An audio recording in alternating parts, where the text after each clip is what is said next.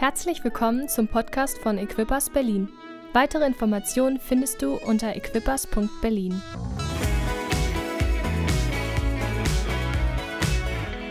Ja, guten Morgen, ihr Lieben. Also ich bin begeistert, wie voll die Hütte ist. Äh, als wir heute früh losfuhren, ähm, dachten wir, naja, es gibt ja heute viele Gründe, nicht zu kommen. Wir sind gespannt und äh, wir sind in unserer Spannung sehr freudig überrascht. Wir sind in äh, dieser Predigtreihe, alle Fesseln sind gelöst. Wir dürfen frei sein. Ich musste heute Morgen an eine, eine Begegnung oder eine Gegebenheit bei uns in der Familie denken. Äh, wir waren in Südbrandenburg, da wo ich eine Zeit lang gearbeitet habe, an einem äh, großen See, und da war so ein riesen Findling. Und unsere Tochter kletterte darauf, sie war ungefähr zehn. Und rief ganz laut, frei! Und wir guckten sie an. Ja, hat sie eigentlich recht. Na klar. Nur manchmal geht es uns nicht so. Manchmal fühlen wir uns so gar nicht frei. Manchmal fühlen wir uns ziemlich unter Druck. Manchmal fühlen wir uns doch äh, erheblich eingeschränkt. Ich möchte euch nochmal hineinnehmen mit in das, was Jürgen uns äh, letzte Woche vorgelegt hat. Er hat uns ja tief in sein Herz blicken lassen. Praise ist ein Passwort.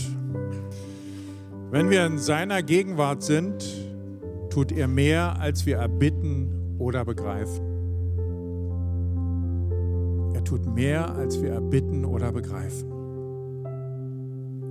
Und nichts, aber auch gar nichts kann uns trennen von seiner Liebe. Dann sagte uns Jürgen, unser Ich ist die größte Fessel. Wer kann das unterschreiben? Einige nicht. Okay, ihr seid schon einen Schritt weiter. Prima. Es geht nicht, das hat mir gut gefallen, ich mag ja so eine markigen, kurzen Sachen, auch wenn ich gerne Meister der langen Rede bin. Ich hoffe, ich schaff's heute. Es geht nicht um Logo und Ego. Das erinnert ihr sicherlich noch von der letzten Woche. Sondern es geht um Authentizität, wieder so ein Fremdwort. Es geht also darum, dass wir echt sind. Es geht darum, dass hier nicht Religiosität abgespult wird, sondern dass wir echt sind. Im Natürlichen beginnt es, so will es der Herr, so gibt es uns vor, und im Übernatürlichen dürfen wir erleben, dass wir da hineinwachsen. Warum ist das so wichtig, dass man dazu immer mal wieder Position bezieht? Weil das Übernatürliche das Natürliche umfängt. Ihr Lieben, glaubt doch nicht, wenn ihr hier in der Gemeinde einen Dienst verseht, dass das nicht gesehen wird. Selbst wenn es so und so viele Geschwister nicht wahrnehmen, dass ihr diesen Dienst tut. Im Himmel ist es gesehen. Und die Plätze, die heute frei sind, willkommen ihr, die wir euch nicht sehen. Der Himmel ist immer anwesend. Und so dürfen wir das mitnehmen. Wir dürfen im Natürlichen beginnen. Wir müssen nicht irgendwie verkrampft irgendwas äh, lostreten. Und Jürgen hat uns ein drittes mitgegeben. Die Fessel des Festhaltens sollte uns nicht länger im Griff haben. Loslassen und vergeben. Ich möchte euch einstimmen mit einem Text, der uns dazu anleitet, zu verstehen, dass seine Gegenwart alles verändert. Apostelgeschichte zwölf, sechs bis zehn. In der Nacht vor der von Herodes geplanten öffentlichen Verurteilung schlief Petrus zwischen zwei Soldaten mit je einer Kette an sie gefesselt, und vor der Tür seiner Zelle waren Posten aufgestellt und hielten Wache. Mit einem Mal stand der Engel des Herrn in der Zelle. Und helles Licht erfüllte den Raum. Der Engel gab Petrus einen Stoß in die Seite, um ihn zu wecken. Schnell steh auf, sagte er. Im selben Augenblick fielen die Ketten, die Petrus um die Handgelenke trug, zu Boden. Geschwister, wenn wir seine Gegenwart zulassen, dann fallen die Ketten. Lasst uns das, und wenn ihr nur das heute mitnehmt, seine Gegenwart ist es, die dazu führt, dass wir frei werden. Der Engel sagte, binde den Gürtel um und zieh deine Sandalen an. Warum sagt denn der sowas? Man lag früher in einer Unterwäsche und schlief. Und wenn man aufstand und keinen Gürtel ummacht, dann stand man auf einmal im Freien. Und ähm, naja, das haben wir heute vielleicht ein bisschen entspannter im Blick, aber damals war man doch sehr bedacht darauf, dass alles bedeckt war und so weiter. Insofern war der Gürtel schon eine wichtige Sache. Der Engel hat an alles gedacht. Binde deinen Gürtel um und zieh deine Sandalen an. Petrus tat es und wirf dir den Mantel über und komm mit, sagt der Engel. Petrus folgte ihm nach draußen, allerdings ohne zu wissen, dass das, was er mit dem Engel erlebte, Wirklichkeit war. Er meinte vielmehr, er hätte eine Vision. Geschwister, manchmal sind die Dinge, die wir visionär wahrnehmen, schon mehr Realität, als wir es für möglich halten. Sie passierten den ersten Wachposten, ebenso den zweiten, und als sie schließlich zu dem eisernen Tor kamen, das in die Stadt führte, öffnete es sich ihnen von selbst. Sie traten ins Freie und gingen eine Gasse entlang. Plötzlich war der Engel verschwunden. Seine Gegenwart setzt die Freiheit frei.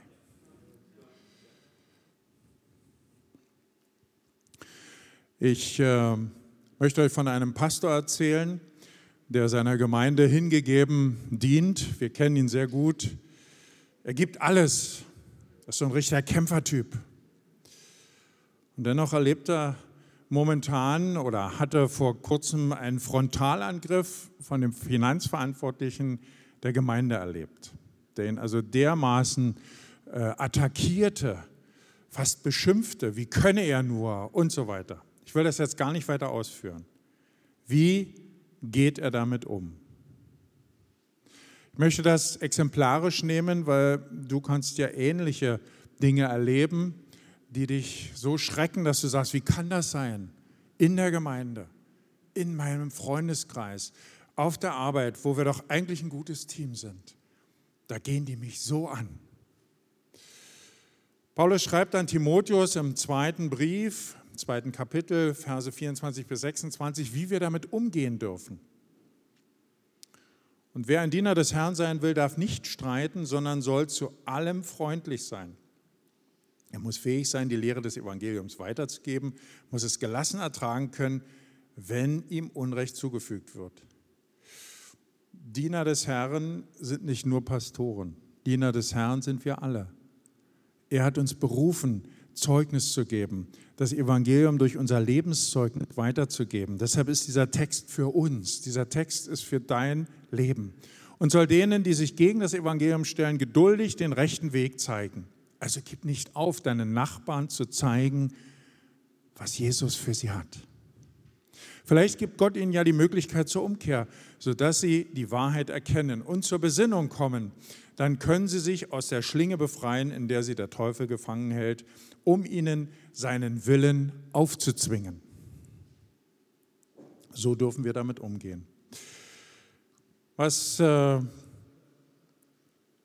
haben wir alles so für Fesseln? Jürgen hatte uns einige Dinge vorgelegt. Ich möchte uns heute ein Thema nahebringen, was ich glaube, das ganz wichtig ist, weil es in Kirche und Gemeinde immer wieder ein Thema ist, was nicht, kaum und oft nur unzureichend bearbeitet ist. Das Thema Ärgernis, das Thema Kränkung. Eine solche Fessel sollten wir nicht zu lange an uns dulden. Eine Frage, gibt es ein Recht, sauer zu sein unter Christen? Gibt es ein Recht, sich zu ärgern über den E-Group-Leiter? Gibt es ein Recht, gekränkt zu sein in der Church? Ich verrate euch kein Geheimnis, es passiert. Lukas, eins, äh, Lukas siebzehn, Vers eins sagt Jesus, Ärgernisse werdet ihr immer erleben. So übersetzt es Schlachter. Ärgernisse sind einfach da und daran wirst du dich reiben. Aber wie gehen wir damit um? Aus den Sprüchen kennen wir den Befund, sich mit einem gekränkten Bruder zu versöhnen, ist schwieriger, als eine stark befestigte Stadt einzunehmen. Wir hatten in der Vorbereitung ein Bild im Gebet, dass der Engel der Gemeinde vor den Toren einer Art Gefängniseinrichtung oder einer Burg, die auch ein Gefängnis war, steht und ruft: Komm heraus. Und interessanterweise war das Tor offen. Kommt heraus. Kommt über die Brücke. Es ist vollbracht. Es ist doch mein Recht, meinen wir, sauer zu sein.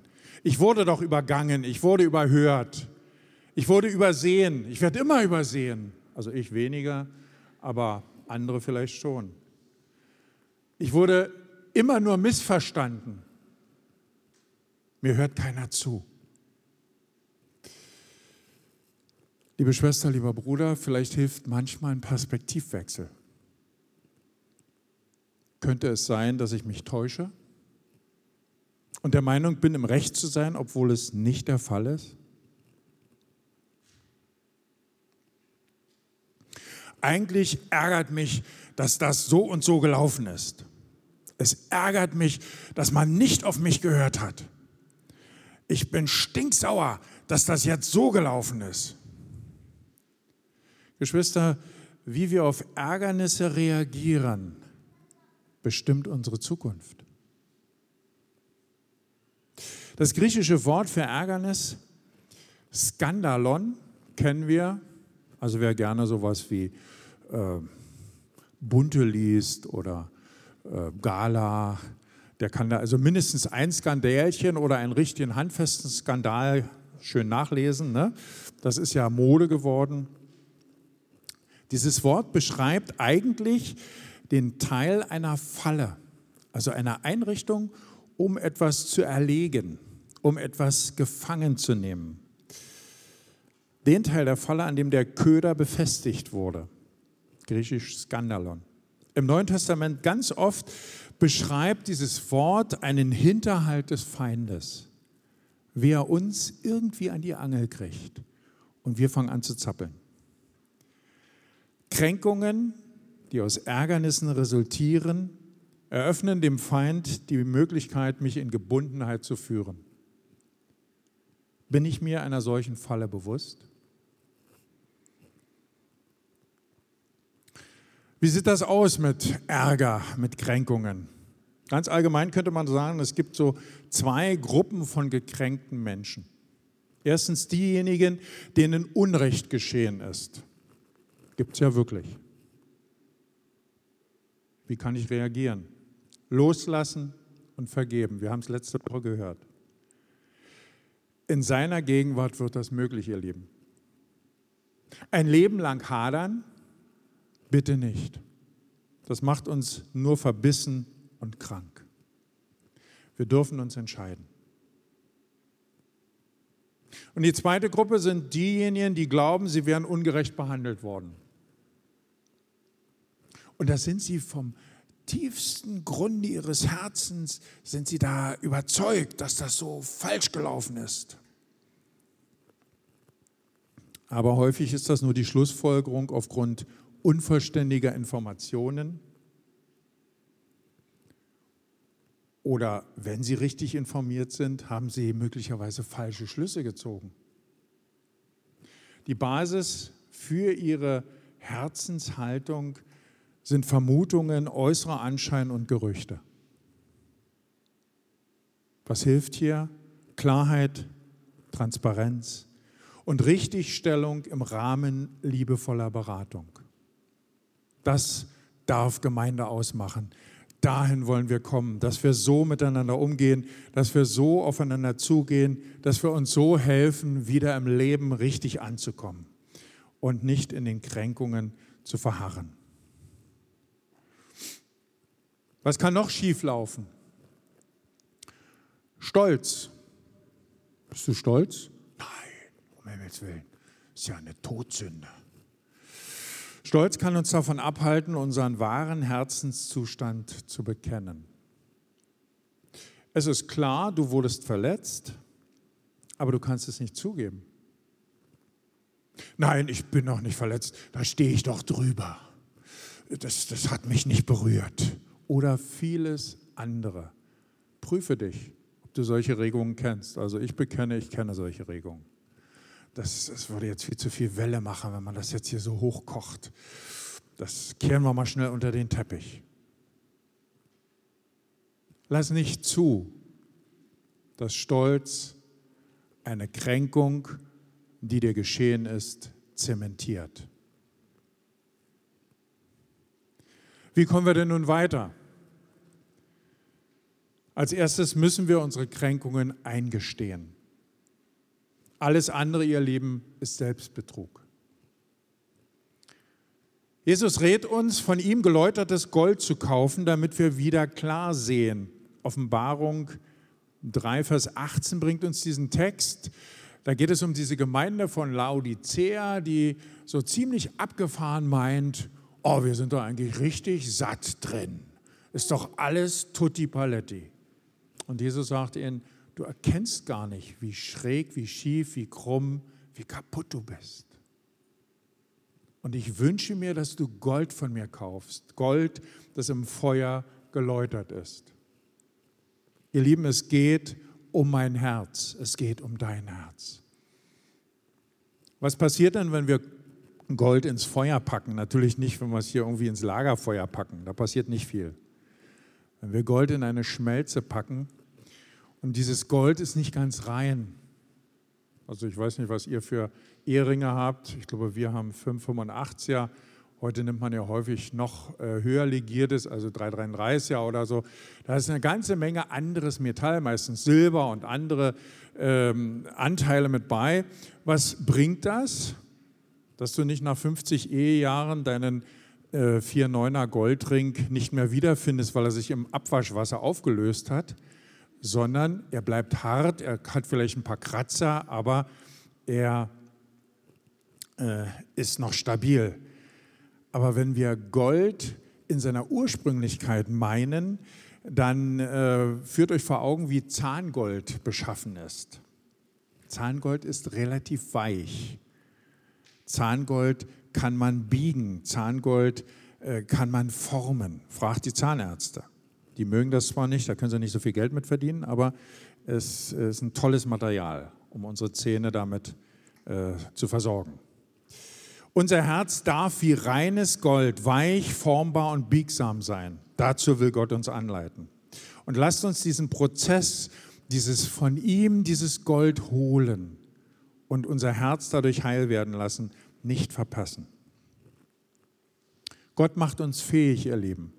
Nicht wir sind die, die irgendwo den Plan haben, sondern er macht uns fähig. Er löst die Fesseln. Für mich macht er es und er macht es auch ganz persönlich. Es gibt nicht so ein Schema F, sondern er macht es für dich sehr individuell. Lasst uns an den Punkt kommen, wo wir ihm und nicht unseren eigenen Fähigkeiten vertrauen. Was bringt das? Was sollte das bringen? Was bedeutet das? Was muss ich dabei lernen? Ich lerne zu verzichten auf mein Recht, gekränkt zu sein. Aber das ist doch so. Lass es. Gib es ihm. Lass die Schlacke in dieser Goldschmelze herauskommen, damit dein Herz wieder weich wird. Wenn ich der Versuchung widerstehe, der Kränkung nachzugeben, führt er mich heraus. Willige ein in diesen Prozess. Eine Kränkung zuzulassen, hält mich davon ab, meine eigenen Charakterschwächen zu sehen. Selbst wenn du recht hast. Und das war eine ganz doofe Nummer, die da gelaufen ist. Bist du denn schon am Ende deines Weges? Hast du denn schon die volle Reife erlangt? Ist dann bei dir alles okay? Also, eine Kränkung zulassen, hält mich davon ab, meine eigenen Charakterschwächen zu sehen. Warum? Weil ich die Schuld auf andere schiebe. Was wir in seiner Gegenwart lernen über uns und gemeinsam mit unseren geistlichen Freunden, führt uns wieder zum sicheren Fundament. Da wollen wir doch alle hin. Praise und Worship haben wir letzte Woche wieder neu bestätigt gelernt. Die Gegenwart suchen, in seine Gegenwart kommen. Und das allein, das lässt uns reifen. Nicht der fünfte Kurs und die siebte Ausbildung, sondern die Nähe Gottes, die dein Herz verändert. Ich muss meine Einstellung ändern. Welche Einstellung? Es selber in die Hand zu nehmen, es selber zu vergelten, es ihm heimzuzahlen, der mich da so angezinkt hat. Wir dürfen lernen zu riskieren, übervorteilt zu werden, weil er ist der, der mit unserem Leben am besten zurechtkommt und der das zurechtbringt, was es zurechtzubringen gilt. Römer zwölf, Vers siebzehn lädt uns ein. Paulus sagt, vergeltet niemand Böses mit Bösem. Bemüht euch um ein vorbildliches Verhalten gegenüber jedermann. Wenn es möglich ist und soweit es an euch liegt, lebt mit allen Menschen im Frieden. Wie ging es denn nun weiter mit diesem Pastor und seiner Gemeinde? Dieser Pastor, der alles hingegeben hat, der sich so richtig ins Zeug legt, der da so volle Pulle reingeht und sagt, ja, wir wollen der Stadt dienen und vieles mehr. Und der so eine richtige Klatsche kriegt. Er geht ins Gebet. Er sucht Einheit, weil das zerreißt dich doch. Du gibst alles und dann kriegst du so eine volle Packung. Er geht zu Gott. Er geht in die Einheit seiner Ehe. Er sucht sich geistlich reife, erfahrene Berater. Er geht zu seinen Freunden. Was kommt dabei raus? Sanftmut und Vergebung. Also dieses Zeugnis hat mich wieder sehr berührt. Das heißt nicht, dass Friede, Freude, Eierkuchen ist, sondern dass er in einer neuen Stärke Klarheit und Transparenz hineinbringen konnte in die Situation. Und das Wunder ist geschehen. Es kommt zur Klärung, Licht kommt rein, da wo so ein, ja, so ein merkwürdiges Klima aufgebaut war. Vergebung wird möglich. Viele Tränen fließen. Gott hat gesiegt und nicht die Kränkung und nicht die Verletzung. Gott hat es in der Hand. Lasst es uns ihm nicht aus der Hand nehmen. Wie mache ich das? Geh auf den anderen zu, der dich verletzt hat. Matthäus achtzehn, fünfzehn. Wenn dir ein Bruder Unrecht getan hat, geh zu ihm, weise ihn auf seinen Fehler hin. Wenn er auf dich hört und seine Schuld zugibt, hast du ihn zurückgewonnen.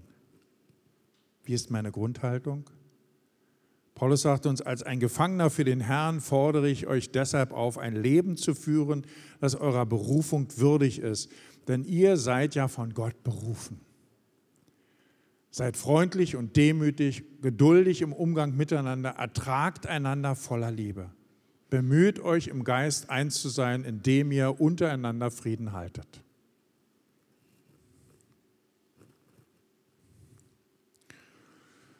Jesu Einladung. Ihr Lieben, die Fessel der Kränkungen ist ebenso gelöst wie alle anderen Fesseln. Mach das für dich persönlich fest. Bitte lasst uns auf ihn schauen und genau dieses Geschenk der Befreiung annehmen. Wenn wir auf ihn schauen, verändert uns das. Worauf du schaust, worauf du blickst, das beeinflusst dich, das verändert dich. Und genau das macht den Unterschied, nach dem sich eigentlich die meisten Menschen sehnen. Jesus lädt uns ein, in diese himmlische Realität einzuwilligen. Matthäus fünf, neun, glücklich zu preisen sind alle die, die Frieden stiften, denn sie werden Söhne und Töchter Gottes genannt werden. Glücklich zu preisen sind die, die Frieden stiften, denn sie werden Söhne und Töchter Gottes genannt werden. Weitere Informationen findest du unter equippers Punkt berlin.